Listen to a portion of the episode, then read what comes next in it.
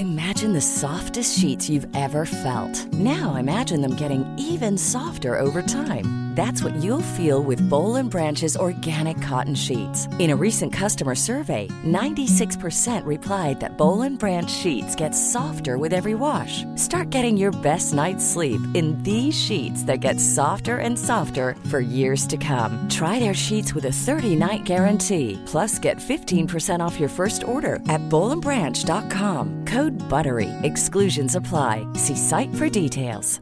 Mom deserves the best, and there's no better place to shop for Mother's Day than Whole Foods Market. They're your destination for unbeatable savings, from premium gifts to show-stopping flowers and irresistible desserts. Start by saving 33% with Prime on all body care and candles. Then get a 15-stem bunch of tulips for just $9.99 each with Prime. Round out Mom's menu with festive rosé, irresistible berry chantilly cake, and more special treats. Come celebrate Mother's Day at Whole Foods Market.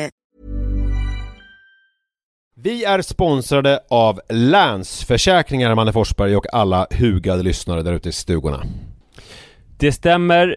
Jag har lovat mig själv och brutit mot löftet många gånger att strunta i att falla till föga för så här helt meningslös konsumtion som mina barn ivrigt uppmuntrar mig till. Mm. Förr i tiden så var det liksom i butiken, det här som var framme vid kassalinjen, någon typ serietidning som var helt onödig och som de trodde att de var intresserade av men var för små för att bry sig om sen eller någon liksom eh, plastleksak eller och nu är det kanske liksom swish till någon mascara fast de har 30 stycken redan som ligger i drivor på badrumsgolvet. Och jag har räknat på det, att om jag har bränt 1000 kronor sen barnet föddes på den här meningslösa konsumtionen i månaden, Mm. så hade jag kunnat spara ungefär 100 000 kronor var till Iris och Rut. Ja, otroligt. Alltså det hade ju varit sköna pengar för dem att ha. Ja, det är mycket i livet som förändras oavsett vad man liksom säger till sig själv eller inte. Och eh, då finns eh, läsförsäkringar där eh, som trygghet. Eh, jag vill tacka Länsförsäkringar för det här, eller vi vill göra det. Och så vill jag också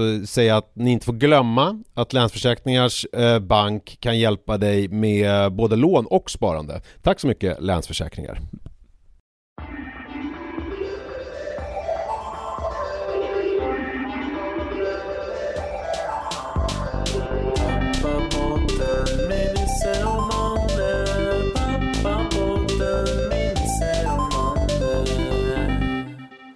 Hej och välkomna till ytterligare ett avsnitt av Pappapodden med Nisse och Manne. Det är jag som är Manne Forsberg och det är du som är Nisse Edvall. Nu sitter vi återigen på olika platser i geografin. Ja, jag vill också passa på att flika in att det är avsnitt nummer 19 i denna evighetslånga serie och vi gör den här podden i samarbete med produktionsbolaget Munk och det är producent Erik Klarén som eh, sköter själva redigerandet av den. Och jag vill också säga välkomna. Ja, varmt välkomna. Eh, Vi var på Gotland tillsammans på ditt landställe en vecka. Det var, tycker jag, en fantastisk vistelse. Det var eh, kul att träffa din son och dig och din fru och dina föräldrar så mycket. Och det var härligt strandliv. Jag kan rekommendera Gotland till alla som inte har prövat på den ön. Kan du även rekommendera vårt sällskap? Ja, jag kan rekommendera din familj. Till alla och en var. Ni kanske kan öppna så här bed and breakfast eller någonting. Just det. Det kan vi verkligen göra. Men, ja, men jag tänkte, hur känns det att ha landat nu hemma? Ni har varit hemma några dagar nu. Eh, Det är ju skönt. Eh, och det är ingen förolämpning mot dig och din familj. Jag tycker alltid skönt. Vi var ju borta, vi var ju borta från, söndag, från måndag till måndag. Och eh, då är det skönt att komma hem till egen säng och sådär. Det som var lite förvånande var att Iris, jag trodde hon skulle... Hon brukar kunna längta hem till någon slags vardag. Men hon vill ju verkligen inte åka från Gotland. Nej. Alltså hon sa ju att hon ville hem till Hägerstensåsen några gånger. Hon sa det någon gång, men aldrig med särskild emfas. Och det var med större emfas som hon sa att hon inte ville återvända sen Ja, ja, ja. Hägerstensåsen. Men har hon någon gång sagt nu, frågat efter eh, oss? Ja, hon pratar mycket om er. För hon frågade ju väldigt Framförallt mycket. måste jag säga att hon har frågat om Li, din fru. Ja, ja, men vi har ju redan konstaterat att hon... Att, att, att vara liksom konkurrera med Li, det är lite som att vara eh, verksam på... Alltså jag känner ju att jag är ändå en elitförälder. men men det, att ha med Li att göra är lite som, jag sa ju det här till dig tidigare i veckan, att ha att göra med Usain Bolt. Om man just nu skulle vara verksam och springa 100 och 200 meter i friidrott så skulle det vara så här, ja det spelar ingen roll vad jag gör. Det kommer alltid vara någon som springer en halv sekund snabbare. Hur bra jag än är. Ja, det är lite fel eh, tid för dig. Ja. Det skulle vara en tid när det inte fanns någon Li. Fast å andra sidan skulle du inte kunna ha henne som fru då. Fatta vilka pappor vi hade varit för övrigt för typ eh, 100 år sedan. Fast då hade vi nog framstått som väldigt bara konstiga. Jag har ju en morfar som flyttade till Haparanda på 50-talet och skjutsade runt min eh, mamma i barnvagnen. Och han kallades ju bara för Knapsu av alla. Och folk sa oroat så här, om du ska bo här så kan du inte hålla på och dra barnvagn liksom. Det kanske går bra i Sörmland där du kommer ifrån, men absolut inte här. Och alla som har läst eh, populärmusik från Vittula och andra böcker utav eh, våran tornedalska författarälskling, vad är han heter nu? Jag tappat. Mikael Niemi. Mikael Niemi vet ju vad uttrycket knapp så betyder. Men du kanske ska förtydliga det ändå för våra lyssnare. Ja men det betyder väl eh, vekling typ, eller? Ja, det är något sånt. Eh, En, en ofullbordad man i alla fall.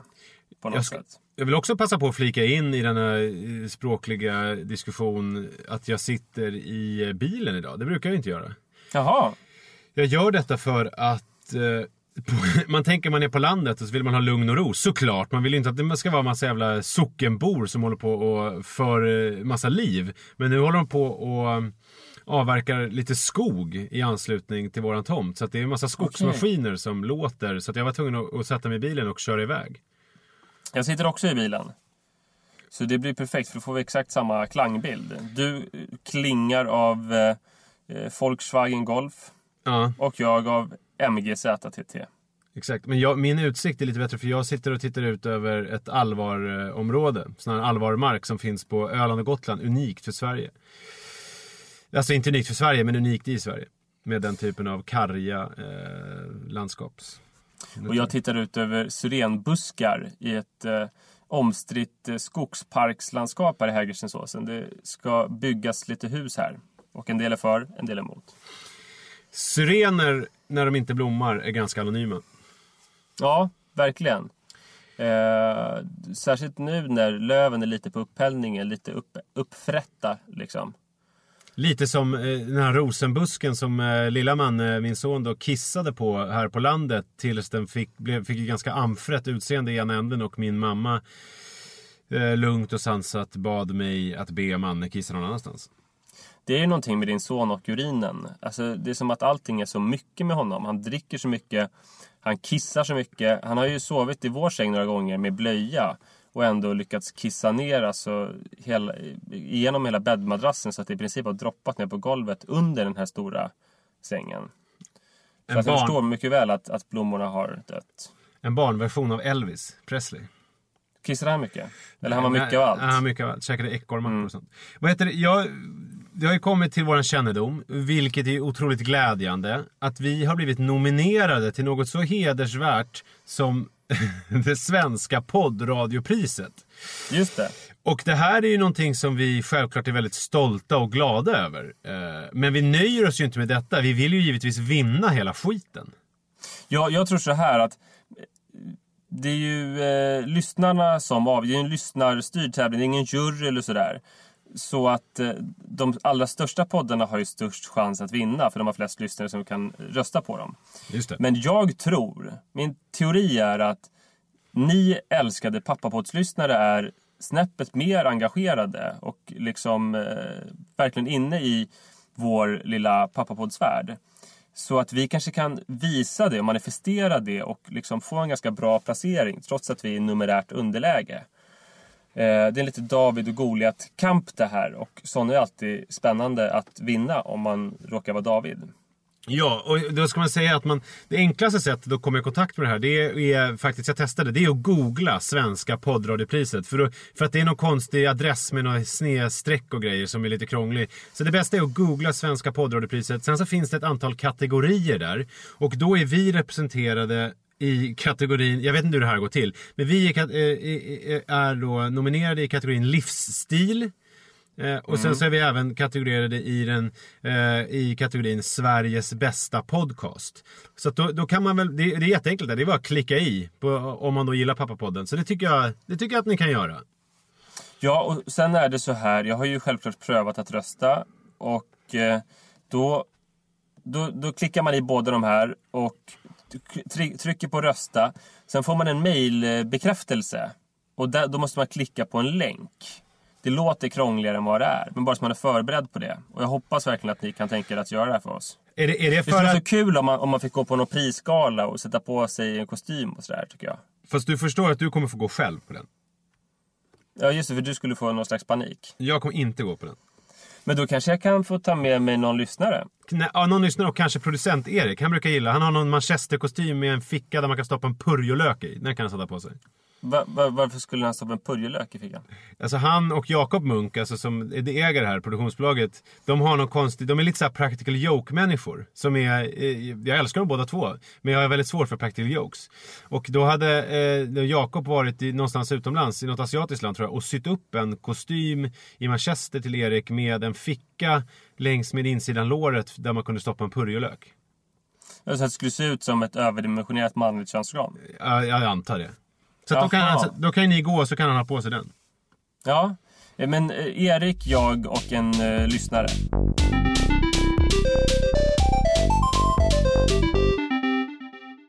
Om man lyssnade på senaste veckan, då pratade du ganska mycket om att vi skulle sammanfatta eh, föräldraskapet på något vis. Nu sådär eh, när vi hade varit tillsammans. Men jag, tänker sa att här- jag, jag trodde att, jag, jag sa ju att jag trodde att det inte skulle bli så. För att jag inte skulle palla. Ja, men då tänker jag så här. Alltså om jag hade lyssnat så hade jag ändå tänkt, och det här ska bli spännande att lyssna på. Och jag kan säga det, att det här kommer ju inte ske överhuvudtaget.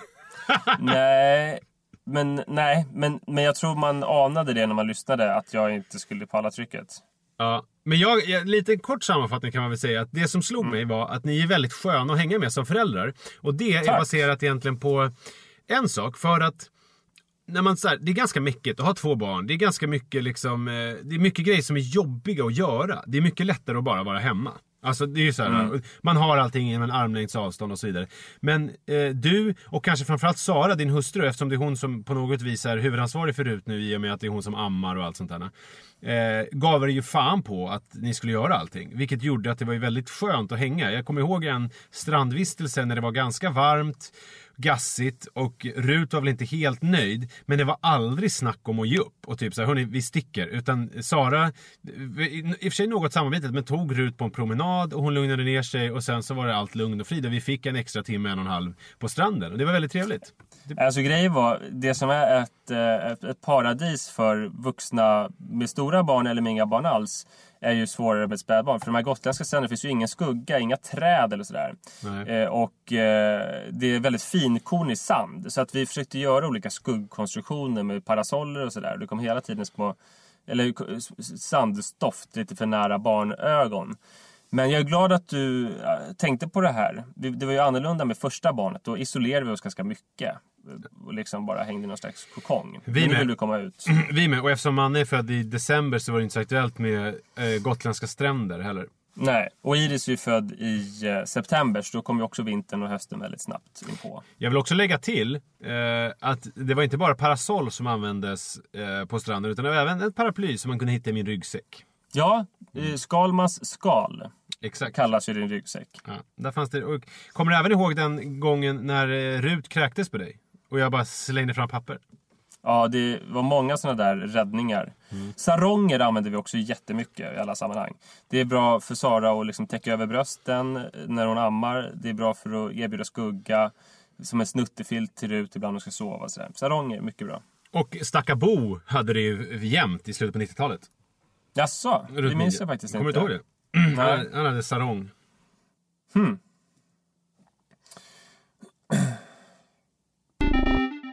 Hörru, läste du tidningen om den här killen på badhuset som eh, hetsade sin fyraåring att hoppa från tian? Nej, vad sjukt. Eh, han eh, hetsade sin... Tian är väldigt högt. Det är sjukt högt. Och, och fyraåringen hoppade och blev sen upplockad av någon eh, sån här eh, bad, eh, simhallsräddare för att han kunde inte simma.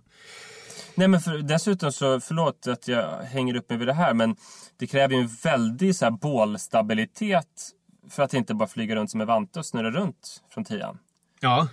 Ja, ja, alltså, Och, och det är ju väldigt farligt, om man får magplats så är det ju farligt liksom. ja, och han hade tydligen, alltså han blev inte skadad på något vis, men det var ju liksom, det, det antyddes i den här notisen att, det, att han ja, hamnade lite snett så att säga. Nej men fan vad sjukt. Ja, det är ju, det är ju alltså, vad ska man säga, det är ju helt absurt. Och sen så har jag rannsakat mig själv och kommit fram till att jag är ju typ likadan. Fast, på ett, fast på ett lite mer subtilt sätt. Det får man nästan hoppas. Eh, för att, alltså den... Alltså, jag börjar med att berätta att Manne har ju nu lärt sig att cykla. Ja det är ju otroligt att se. Tre och ett halvt år gammal. Och, och han... ha- Alltså han... eh, Jag är, jag är sjukt stolt så jag måste berätta om det. Han cyklade ju två kilometer häromdagen. Va? Vi cyklade vet, ner till vattnet. Det är 900 meter. Du vet från oss, vårt hus. Det är en, en skogsväg ner till havet. Och sen cyklade vi tillbaks. Oj. Ja, nästan två kilometer. Det är inte riktigt. Och på vägen tillbaks. På vägen ner, det sluttar ju lite ner för hela vägen ner till havet. Så då var det liksom tjo och tjing. Och- Och väldigt, men det är väldigt kuperad terräng. Ja, gud ja. Eh, Men han körde på. Men sen på vägen tillbaks, då cyklade han så här. Och sen så stannade han. Och så, jag hade, vi hade med, Liva med också. Så, och då hade jag med eh, min cykel med cykelstolen på. Så att jag var förberedd på att jag kunde liksom sätta honom i cykelstolen så att säga. Eh, ifall det skulle behövas. Så att, ja. Men då sa vi det när han stannade. För det var ju, sluttade lite uppför sådär. Och han stannade. Bara, du behöver inte, du behöver verkligen inte cykla gubben. Utan vi har stolen här. Han var helt tom i blicken. Släppte cykeln. Och gick ut i gräset och typ flåsade lite så här. Och såg ut nästan som att han skulle kräkas. Och vi bara, men, gud, men gud man, hur är det? Kom igen, du behöver inte cykla. Han bara, jag ska cykla. Och sen så fortsatte han att cykla och så cyklade han kanske 30 meter till och sen så upprepade samma grej igen. Och sen så vid något tillfälle så lyckades Li få upp honom på paket, sin pakethållare och eh, så att han kunde sitta där. Men då ville han bara sitta i typ 5-10 meter och sen så bara, nu vill jag cykla. Och sen så kämpade han på. Och eh, alltså han var ju svettig. Och man förstår ju då, så här, två kilometer i hans värld. Och på en, en cykel som han precis har lärt sig att bemästra. Och sen så också med den här utväxlingen som är. Det är ju sjukt jobbigt. Alltså man måste ju ha ett jävla tempo för det är så små hjul. För att liksom få, man får ju ingenting gratis på de där. Menar, vi som är vuxna med stora cyklar, vi kan ju trampa ett tramp och sen så kan man ju leva en, en stund på den effekten så att säga. Men det kan man ju inte riktigt. Eh, så att han körde på och sen så var han ju helt utpumpad. Men eh, lyckades. Men just det där tomma i blicken. Och han bara, alltså som att han, jag ska göra det här. Ingen kan stoppa mig. Eh, och sen så är det ju samma sak när vi sprang på stranden. Men vi, du, vet... förlåt, det låter ju inte som du pressade honom alls där ju. Ja, men jag kommer ju komma, jag kommer komma till det Okej. här. Eh, hur, hur jag tycker att jag pressar honom. Och sen så samma sak på stranden. Du vet när vi var på en av de stränderna vi besökte så var det här, eh, den här busken som var en bit bort. Jag vet inte hur många meter skulle du säga att det var från oss? Att vi, vi sprang ju till en buske. Vad var det? 200 meter? Ja, vi kommer fram till 200 meter. Ja. Och den ville han ju springa till i sanden. Och vi sprang ju fram och tillbaka till den tre gånger i rad. Vilket ju är, vad är det? 2, 4... 1,2 kilometer. Det är 1,2 kilometer. Mm. Och det var ju samma sak där. Sista varvet så stannade han och typ tittade lite tomt framför sig. Eh, men ville fortsätta. Och jag, alltså, ja.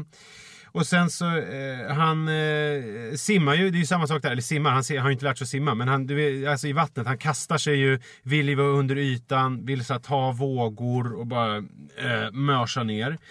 Det var skitläskigt att bada med honom om man inte är hans förälder och vet vad han går för. Eftersom jag trodde han drunknade förra gången för han la sig under vattenytan. Och inte fick fotfäste direkt när han skulle upp. Men han blev ju inte rädd för han hade ju ändå kontroll över situationen. Ja. Och, Men det och var sen, svårt att se för mig. Och han ville ju klättra också. Mycket. Och sen så, eh, vi spelade minigolf igår. Eh, Och då, då tänkte man så här, vi tar klubborna, vi spelar en, två, tre, fyra banor. Och sen så kommer det liksom eh, tålamodet att tryta och han kommer göra någonting annat. Men han körde, alltså det var jag och Li som typ såhär, gud vad tråkigt det här är. Vi spelar en bana till och då hade vi spelat 14 av 18 banor. Eh, och vet du vad han gjorde på en bana? Han gjorde, han gjorde en spik. Han gjorde hole in one. Oj! Men det är ju intressant för att eh, när ni var på ultraljudet med Manne och såg att allting såg bra ut. Var det Mm. inte så då att ni gick och spelade minigolf? Just det! Det är sant, det gjorde vi ju. Så att han är ju präglad åt det hållet. Ja. Men, alltså det, okej nu har jag ju fått skryta utav bara helvete här. eh, över min son. Och det är det här som är grejen. Jag skryter Men du har ju hittat en, en vinkel. Så, att, så Ja. att det inte verkar så mycket som skryts. Ja, eh, och jag, det här är ju grejen. Jag skryter ju över det här och jag är sjukt stolt över det. Jag tycker ju att det är... Eh, det, är ju, det är ju sjukt häftigt att han gör alla de här grejerna. Och, och, och min stil är ju inte att hetsa honom. Utan min stil är ju snarare tvärtom. Alltså, du behöver inte, eh, du måste inte. Men jag vet ju undermedvetet så tänker jag ju Gör det. Kom igen. Hoppa från tian. Det är, fan du klarar det grabben. Det är inget fel. Våga. Fast jag, fast, jag i, fast jag uttrycker det som att nej men inte behöver du göra det där. Pappa älskar dig ändå, eller vad jag nu säger. Och sen så är det också en annan grej. Jag gör ju allting själv. Alltså, eh, förutom just den här spiken var svår att göra själv, den här hole-in-one. Men jag menar med, med, just med badet och sådär, så har jag ju alltid att jag, jag har ju alltid sprungit i och kastat mig eh, liksom i vågorna, lite grann överdrivit min egen eh, eh, crazy badvilja, lite grann för att föregå med någon slags exempel, för jag vill gärna att han ska våga också. Och då tänker jag, och då tänker jag att jag ändå pressar honom.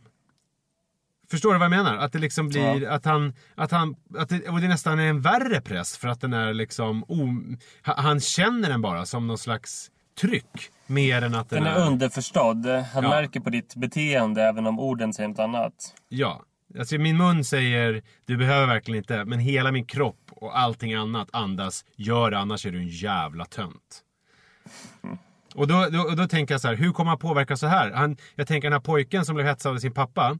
Han, där är ju ganska klart psykologiskt. Jag blev hetsad av min pappa, gjorde det här, det var jobbigt. Men för Manne blir det ju så här, dels så blir han ju hetsad att göra saker. Samtidigt som han får någon slags psykologiskt trauma för att hans pappa är- sänder ut väldigt dubbla budskap hela tiden. Så att det blir någon slags dubbelsidighet i det. Eller vad tror Men du? du har ju också liksom eh, matchat honom ganska hårt. Tidtagningen, olika lopp och sådär. Ja, det där är ju Li inne på. Att, att, att det är liksom färdigt med att hon tycker att det är för mycket sådana tävlingsgrejer. Och det har jag ju också berört i podden. Att det liksom blir... När, ett sånt exempel är ju till exempel att när Li var borta nu så uppstod en grej. Du vet, vi sov ju på de här loften i våra stugor. Så att man, och det, vi har ju konstaterat att det är, att det är ett mellanting mellan en trappa och en steg upp till det loftet. Att ser Det är man ganska som farligt. Det är man orolig för, alltså. Eh, Ett barn från två och ett halvt års åldern kan gå både upp och ner. Men det man är väl rädd för är väl att ett barn ska springa ner från loftsängen i vredesmod. Och, alltså, jag har ju varit nära att ramla. Så det är klart man kan göra som barn också. I de där trappstegarna. en... Alltså, men själva grejen är att om man ser det som en stege. Så är det en, en väldigt bra stege. Men ser man det som en trappa så är det en väldigt dålig trappa. Och brant. Men d- då har det blivit en grej att jag vid läggning har... Vi har eh, gjort allting. Eh, vi har borstat tänderna, vi har satt på sovtröja och sådär. Och sen så har det varit... Gå, nu går du och kissar och sen säger du godnatt till alla. Det är om det är du, om det var du eller om det var farmor och farfar eller vilka det var. Och sen så kommer du tillbaka hit så väntar jag på loftet. Och sen så gör han det här så kommer han tillbaks. Och då är själva grejen, och det här är någonting som han har initierat. Kolla om jag klarar det här pappa. Och då ska han klättra upp lite vid sidan av den här stegen. På ett, alltså det är inte alls speciellt konstigt. Men eh, han vill att jag ska så här, du, och sen ska jag tro, han säger till mig också. Du ska tro att jag inte klarar det. Du ska säga du klarar det inte, du klarar det inte. Och, så att varje dag har det varit så här, ja nu ska vi se om du klarar det. Nej jag tror aldrig att du klarar det där. Inte klarar du det där, inte klarar du att gå upp för den där konstiga, ta den där konstiga vägen. Och så har det varit så samma dag. Och sen så när Li kom, då, då, när hon skulle göra sin första läggning, då körde jag ju så här, okej men mannen nu ska vi se om du klarar av att klättra upp idag för stegen.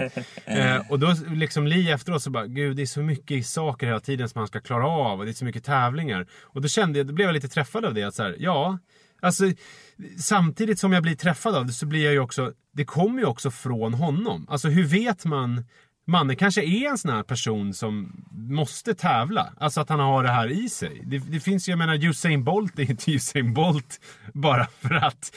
Inte nu för att jag jämför Manne med Usain Bolt, det gör jag ju med min fru. Eh, men förstår du vad jag menar? Att det, det här med hur mycket ska man pusha och hur mycket ska man inte pusha och allting. Jag tycker det är svårt. Alltså jag vet inte. Han är, han är ju... Eh, jag har ju märkt hela veckan, han är väldigt tävlingsinriktad och leker otroligt hårt. Om man spelar fotboll så är han liksom eh, dobbarna utåt. Och tar gärna emot dobbarna på sig själv också. Alltså det här är tänkta dobbar, vi hade ju inga fotbollsskor. eh, nej men precis, är han, är han en, en härlig pitbull som man tränar i att så här, olika bitövningar? Ja, eller, eh, eller tvingar man in honom i någonting? Ja, Och sen så det här dubbla då med mina dubbla budskap då. Att jag egentligen vill att han ska cykla två kilometer fast jag säger att jag inte ska väl du. Inte, inte, nej men du behöver verkligen inte gubben. Nej, men det känns i alla fall som det allra värsta vore ju om han var som jag när jag var liten. Jag var ju ganska sådär stillsam tror jag. Och rädd för mycket saker och inte särskilt fysisk av mig.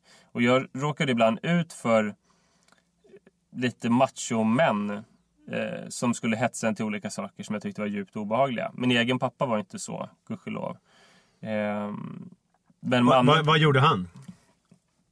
nej, men han höll ju inte på att hetsa sådär, att jag skulle göra fysiska grejer. Men vad gjorde han? Läste han böcker för dig bara eller vad gjorde han? Ja, mm, läste mycket böcker. Det gjorde han. Och vi gick eh, och plockade svamp och så här. Stillsamma grejer. Min mamma däremot, hon försökte lite grann, fast på ett still, still, stillsamt sätt, lära mig killgrejer. Till exempel så hade hon fått för sig att en kille ska kissa genom gylfen. Jaha. Alltså man ska inte knäppa upp hela Nej, nej, byxan, nej, för så nej. gör inte killar. Nej. Eh, och eh, hon ville lära mig att klättra upp för ett eh, äppelträd där mina killkompisar kunde klättra och sådär. Hur, hur upplevde du den då? För det var väl ändå någon typ av press? Ja, men det var sådär lite stillsam press. Det var mer så här... Manne, vi har det här problemet. Nu ska vi försöka lösa det. Mm. Eh, så, så det var väl schysst av henne, tycker jag. Faktiskt. Det var inte på det här macho-sättet. Eller du vet, vuxna män som det var, man, jag var på något seglarläger. och De kastade mig i vattnet och så här. För det skulle killar i min ålder tycka var roligt. Det tyckte inte jag alls. Alltså med kläder på. Nej men sånt där är ju svårt. Men det är väl sån här fyraåringens pappa då, även om han är i kubik. Alltså det här hetsa och tro att det är roligt och sen så efteråt så bara... Jag kan se framför mig hur han, om han inte blev häktad på något vis, men att han typ så här rufsade honom lite i huvudet och typ så här det ska du väl tåla, eller något sånt där. Ja. Och det är livsfarligt också om man leker med Manne, Mannes lekar. Och sen Imagine the softest sheets you've ever felt. Now imagine them getting even softer over time. That's what you'll feel with Bowl and Branch's organic cotton sheets. In a recent customer survey, 96% replied that Bowl and Branch sheets get softer with every wash. Start getting your best night's sleep in these sheets that get softer and softer for years to come. Try their sheets with a 30-night guarantee. Plus, get 15% off your first order at bowlandbranch.com. Code BUTTERY. Exclusions apply. See site for details. Jag skulle ha en, träffa en annan 3,5-4-åring eh, och, och leka samma lekar. Och så är det någon som är som jag liksom. Ja. Han är ju... eh, Han är lite hårdare än andra, verkar det som. Manne. M- Men vad, men vad tror du då? Mitt beteende? Tror du att det... Tror du att han märker det här dubbla eller tror du att jag lyckas eh, spela så väl eh, att, det inte, att det inte tar så stor skada? Min pappa tycker ju att jag är väldigt pedagogisk. Det här med cyklingen. Ja. Att, det var, att jag har varit väldigt så här har har inte pressat honom utan har visat, för han har haft den här springcykeln och, och köpte den här med tramporna och visat på alternativ och varit lite så här. Eh, vi kan testa att rulla lite och se vad som händer och sådär. Och liksom, han ser det som något väldigt pedagogiskt. Eh, Jag vet inte. Ja. Jag, lyssna på Li. Hitta en gyllene medelväg. Lagom är bäst, som min mamma skulle säga. ja. Lyssna på Li. Lis uppfostringstaktik är ju följa minsta motståndets lag. Ja, men det kan vara en ganska bra metod. Ja, jag vet att du också tycker det. Jag har väl, ja, jag vet inte, jag är, jag är inte riktigt där. Men eh, vad man också eh, kan fundera på det är, har han blivit otroligt besviken någon gång när han inte har lyckats med någonting som han ville lyckas med? Eh, jag kan inte komma på någonting på rak arm sådär. Som han har blivit jättebesviken över.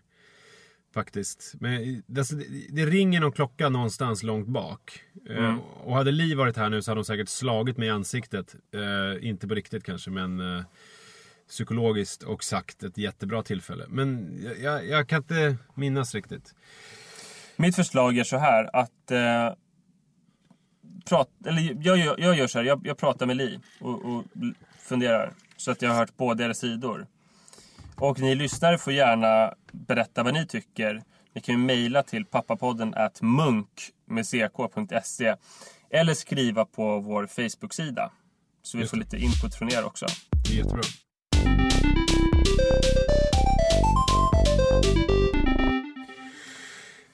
Har du, Jag har ju- Jag tyckte det var kul förra veckan. Nu kanske jag föregår. Jag tyckte det var väldigt kul när vi snackade om RUT. Kan vi prata lite mer Ja. om RUT? Eh, det kan vi göra. Rut kan inte cykla särskilt långt. Alltså fy fan. Men hon behöver verkligen inte cykla. Gud, det är alldeles för tidigt för henne att cykla. Nej men herregud. Inte ska, inte ska väl hon cykla? Men hon hoppade från trean faktiskt. Häromsistens. Nej, jag skojar. Det gjorde hon inte. Hon är ju fyra och en halv månad gammal. Och jag berörde lite förra veckan att eh, Sara och jag har hamnat i en fälla, kanske, eh, som är rätt klassisk med andra barnet. Att det blir att man tar ett barn var. Och eh, att få sitt andra barn var ju väldigt annorlunda upplevde jag än att få det första.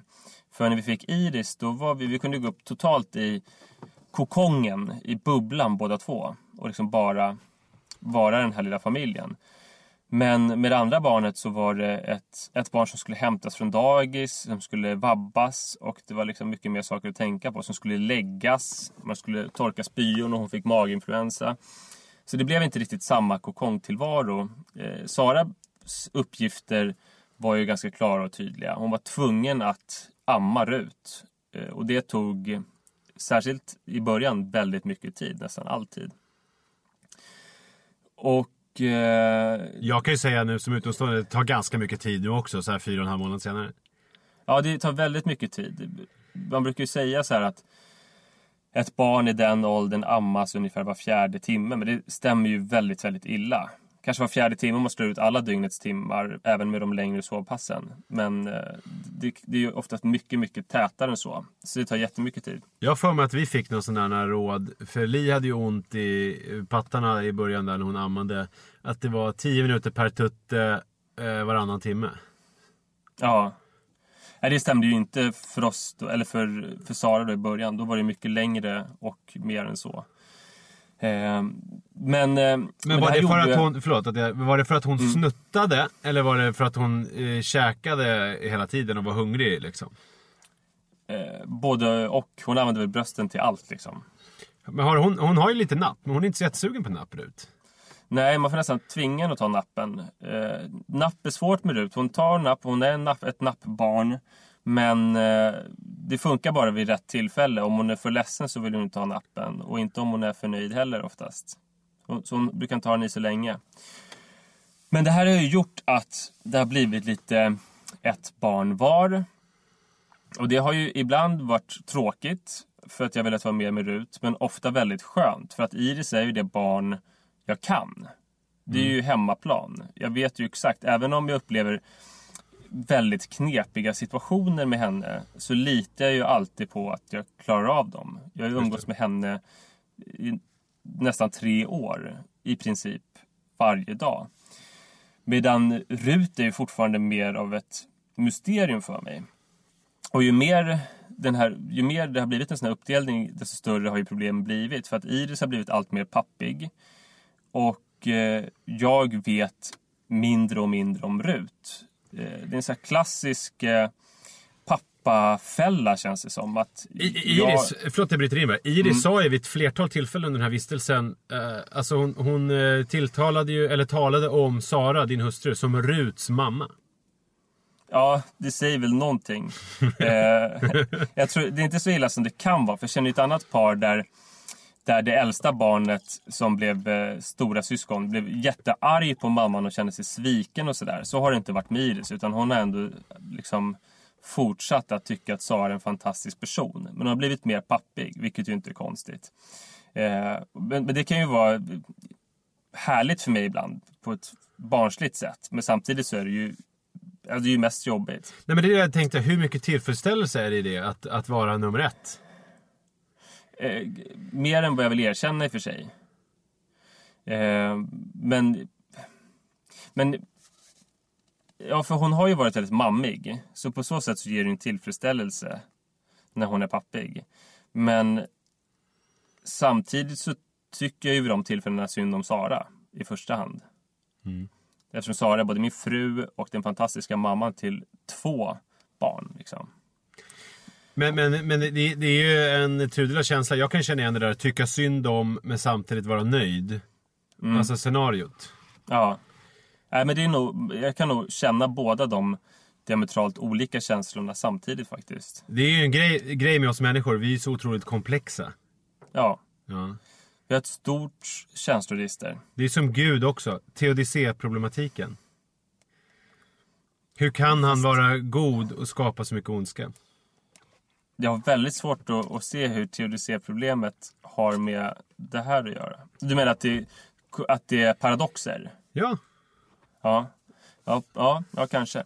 Men det känns ju också som, då, som att jag har blivit, gått in i klassisk pappafälla. Att jag eh, ligger på, i, efter, eh, i bakvattnet vad gäller att veta saker om RUT. Att jag har lite sämre, eller mycket sämre ska jag säga, koll på vilka kläder som ligger var. Och framförallt så är det väldigt svårt när jag har RUT att jag är ju mindre med henne så jag vet inte var i cykeln hon just nu befinner sig. När åt hon sist? Eh, och hur ligger hon till med sömn? Börjar det bli dags för att sova? Sådana saker. Och jag kände att det här problemet kulminerade väl förra veckan. Det borde ju ha blivit bättre eftersom vi nu har varit lediga tillsammans hela familjen i, jag tror det är sex veckor. Eh, men trots att vi har varit lediga allihopa så har vi fortsatt, det har fortsatt varit så att jag har tagit nästan alla Iris-läggningar och Sara har varit med Rut. Och det har varit också för att vi har varit hemma hos andra människor. Hos fast, själv, hos oss, vi... fast hos oss har ni varit duktiga på att dela upp det.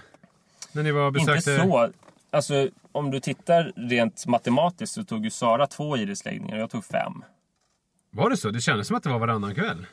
Nej, det var inte det. Eh, och anledningen till detta är ju att hos sig själv kan man ju tillåta väldigt mycket skrik och tandgnisslan.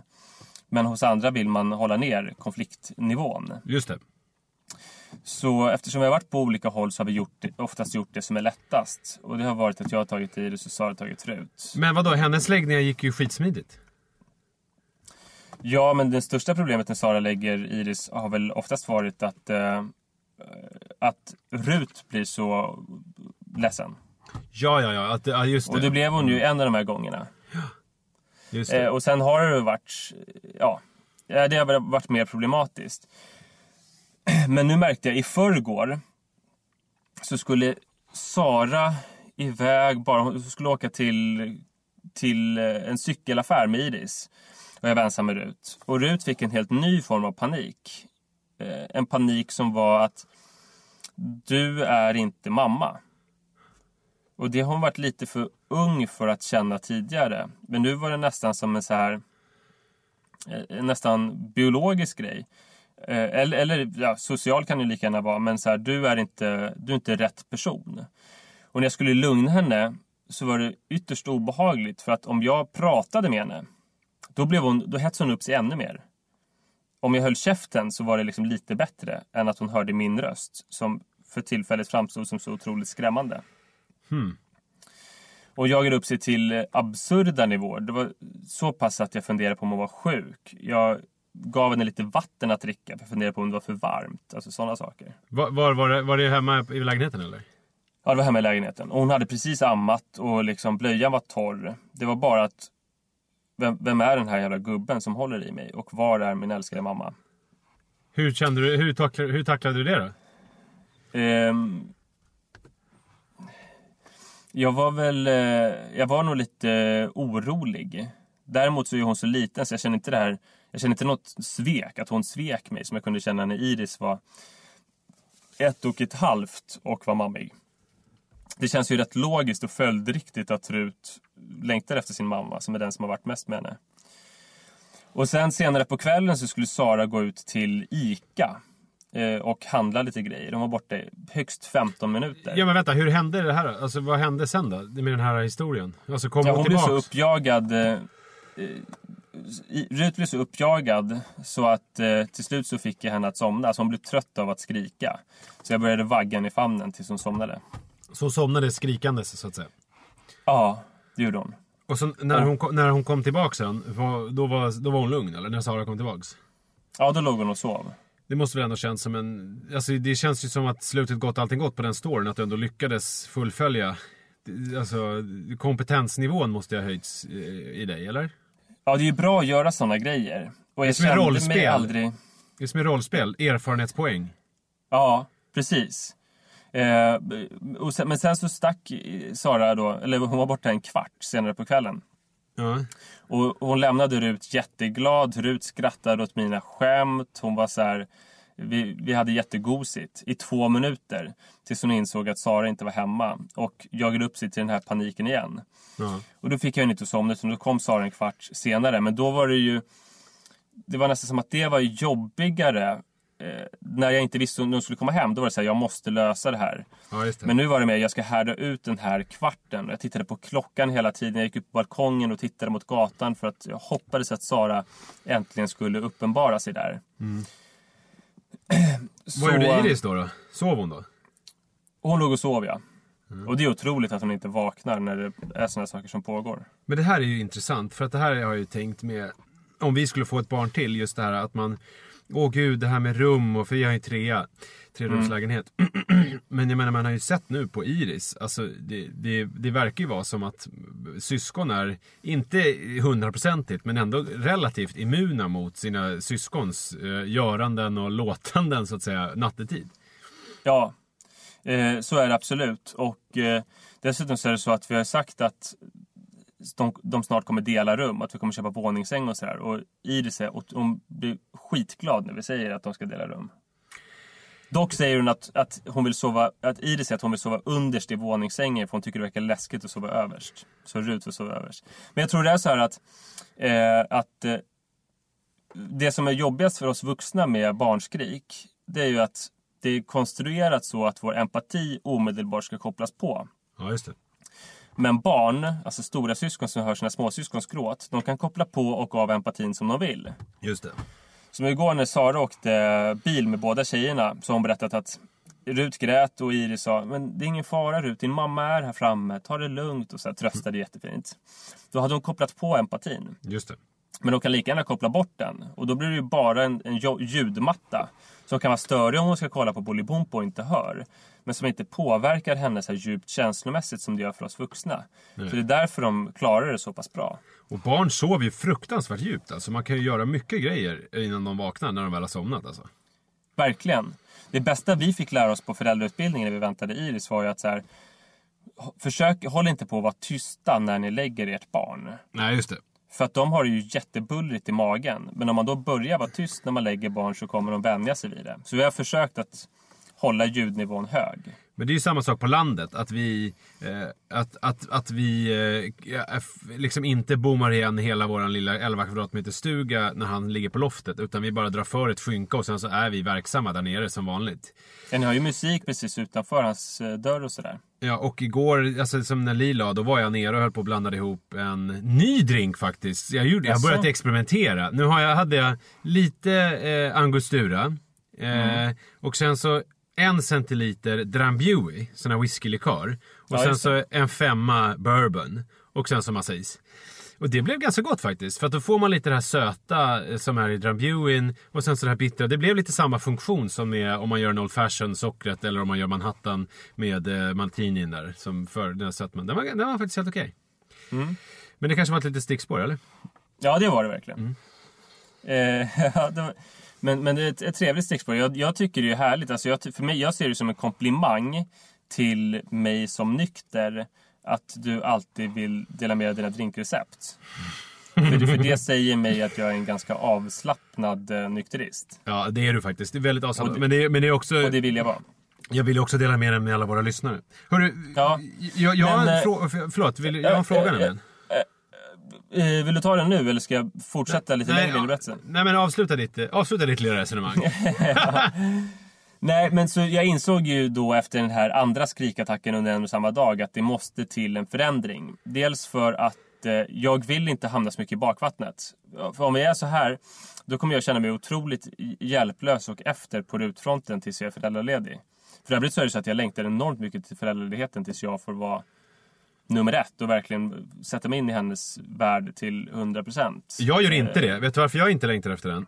Nej, För det kommer eh, sätta våra såna här centralbadet-dagar i farozonen. Det är svårt att bara lämna bort en, en dotter på åtta månader eh, en dag för man ska basta.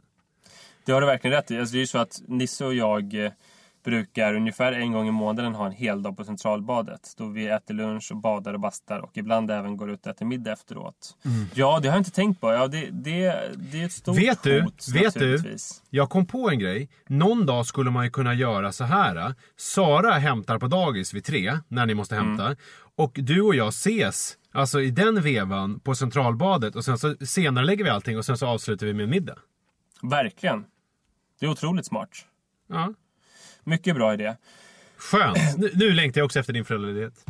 Ja, det finns ett ljus i tunneln i den här berättelsen ändå. Det är att vis av erfarenheten så bestämde vi att vi måste börja dela upp mer strikt. Jag tar Rut varannan dag eh, och Iris varannan dag, alltså vid läggning.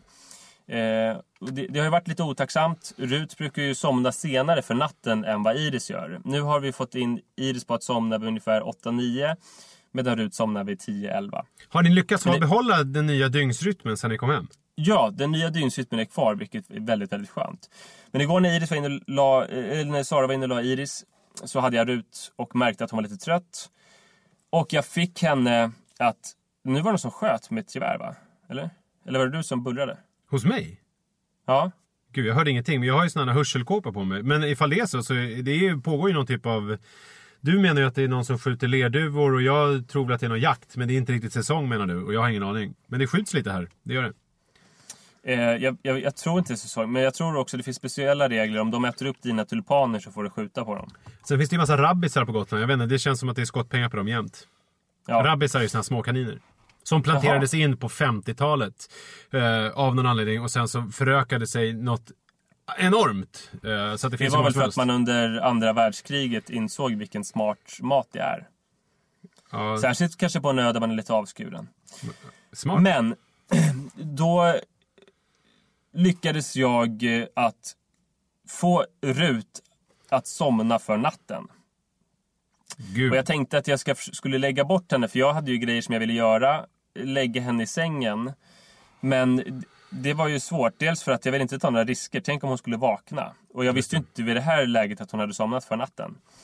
Eh, samtidigt så, så ville jag eh, låta henne ligga kvar i famnen. Jag var helt svettig av den här ganska fysiska spädbarnsläggningen.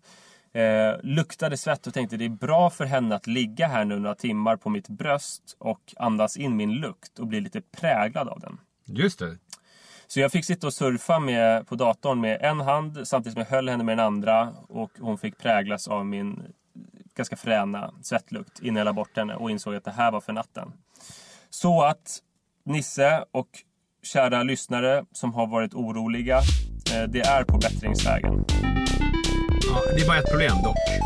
Vad? Jag har ju aldrig upplevt att du luktar svett. Det här innebär ju att du varje gång du måste natta henne, alltså du måste ju bli en ofräsch människa som går runt och luktar svett för att annars kommer ditt barn börja gråta. Ja, just det. Du skulle ha jag- präglat henne med någon liten eh, vag doft av mysk och lite piptobak eller något sånt. Någon lite mer härlig doft än äcklig svettlukt. Okej, men jag, eh, jag ville kanske göra historien bättre. Det var väl inte en så här klassisk svettlukt. Det var väl att det var lite salt under armen typ. Ja, ja. Så Bra. jag får, jag får backa på det. Men det känns väldigt, väldigt härligt eh, att vi nu äntligen etablerar någon vettig eh, tvåbarnsordning.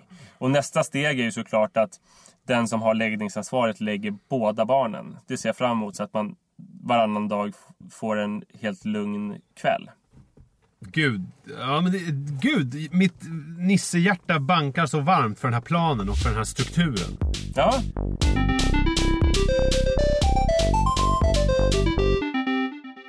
Jag förstår att du är väldigt nyfiken på hur det har utvecklat sig med luftpistolen. Vi fick nämligen som Ja. tack för, eh, från familjen Forsberg eh, en eh, luftpistol med tillhörande kulor och måltavla. Eh, Och jag kan säga att just nu så leder Lia Manne. De har fått en tia. oj oj oj, vad De har- kul. Men det var ju... Först var det en härlig present att ge bort, för den kändes oväntad och eh, generös. Lite på Michael, alltså som Michael Jackson tänkte jag skulle bort om han var på Gotland. Ja.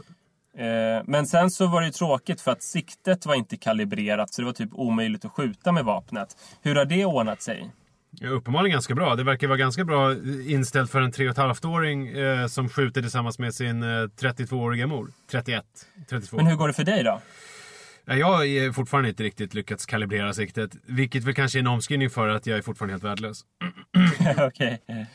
Men du skulle inte gjort den här gröntjänsten bara i lumpen och varit kock sen. Utan du kanske skulle satsat lite, var sniper eller någonting så hade du haft glädje av det nu. Ja, jag skulle väl det. Men det, jag ska säga det, att det var liksom inte en ren träff i bullseye. Men som du har lärt mig så är det, alltså den träffade nian men de bröt linjen mot tian. Så att det, då blir det ju en, då blir det ju en, en tia helt enkelt. Absolut, det är en klockren tia. Men sen är det väl 15 precis i bullseye. Ja, är det så? Okej. Mm. Så så är det i alla fall. Men lycka till med det. Jag hoppas att du, att du blir en bra skytt. Jag ska säga det också, bara för folk som är oroliga, att min son skjuter givetvis inte ensam. Han är alldeles för svag för att lyckas eh, trycka av avtryckaren. Så att han sitter ju i min hustrus knä, eller mitt, och så trycker jag av och så tittar han. Vänta, han sitter i din hustrus knä och du trycker av. Så det är en tremansoperation. Nej, alltså, den, alltså mitt eller Lis knä beroende Ja, på vem som skjuter så att säga. Okej, för jag tänkte annars hade ju du också kunnat tillgodoräkna den där 10 poängen. Ja, nej jag var inte närvarande. Jag bara såg. Jag ska låta dig gå och skjuta med din son och din fru på ett härligt hillbillyvis. Och själv så ska vi nog åka och träna hela familjen nu. På det här underbara gymmet som jag som tillåter, eller som har barnpassning. Det är jättekul. Men vet du, jag ska inte träna för jag är så fruktansvärt svettig. Jag har gjort bort mig. För jag har ju ställt bilen i solen. Så att jag har, nej. blivit nu, jag har ju blivit nu sakta, alltså jag är som att jag bastar. Så att jag ska ta bilen direkt och köra ner till kuppen där du och jag badar och bara kasta mig i vattnet. Tack snälla Nisse för idag. Tack snälla lyssnare som lyssnade så troget som ni gör. Eh, vi hörs eh, om en vecka lite beroende på när ni väljer att lyssna. Det är på måndagar som det här läggs upp. Ha det bra nu allihopa. Jag ska säga det, glöm nu för guds skull inte att eh, om ni vill då gå in på Svenska poddpriset och, på, och rösta på oss i kategorin livsstil och eh, årets eh, svenska podcast eller eh, bästa svenska podcast. Och sen ska jag säga att vi gör den här, eh, Munk, vi gör den här podcasten i samarbete med produktionsbolaget Munk och det är Erik Klarén som är producent och sköter redigerandet. Tack så jättemycket! Tack. Hej då. Ha det fint, hej hej!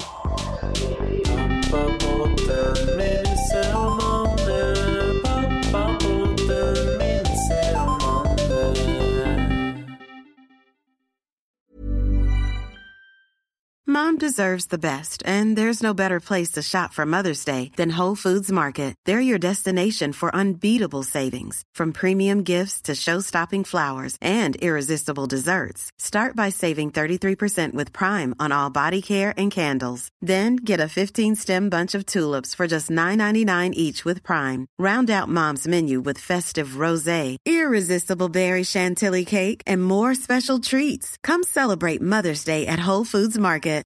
Imagine the softest sheets you've ever felt. Now imagine them getting even softer over time. That's what you'll feel with Bowl and Branch's organic cotton sheets. In a recent customer survey, 96% replied that Bowl and Branch sheets get softer with every wash. Start getting your best night's sleep in these sheets that get softer and softer for years to come. Try their sheets with a 30-night guarantee. Plus, get 15% off your first order at bowlandbranch.com. Code BUTTERY. Exclusions apply. See site for details.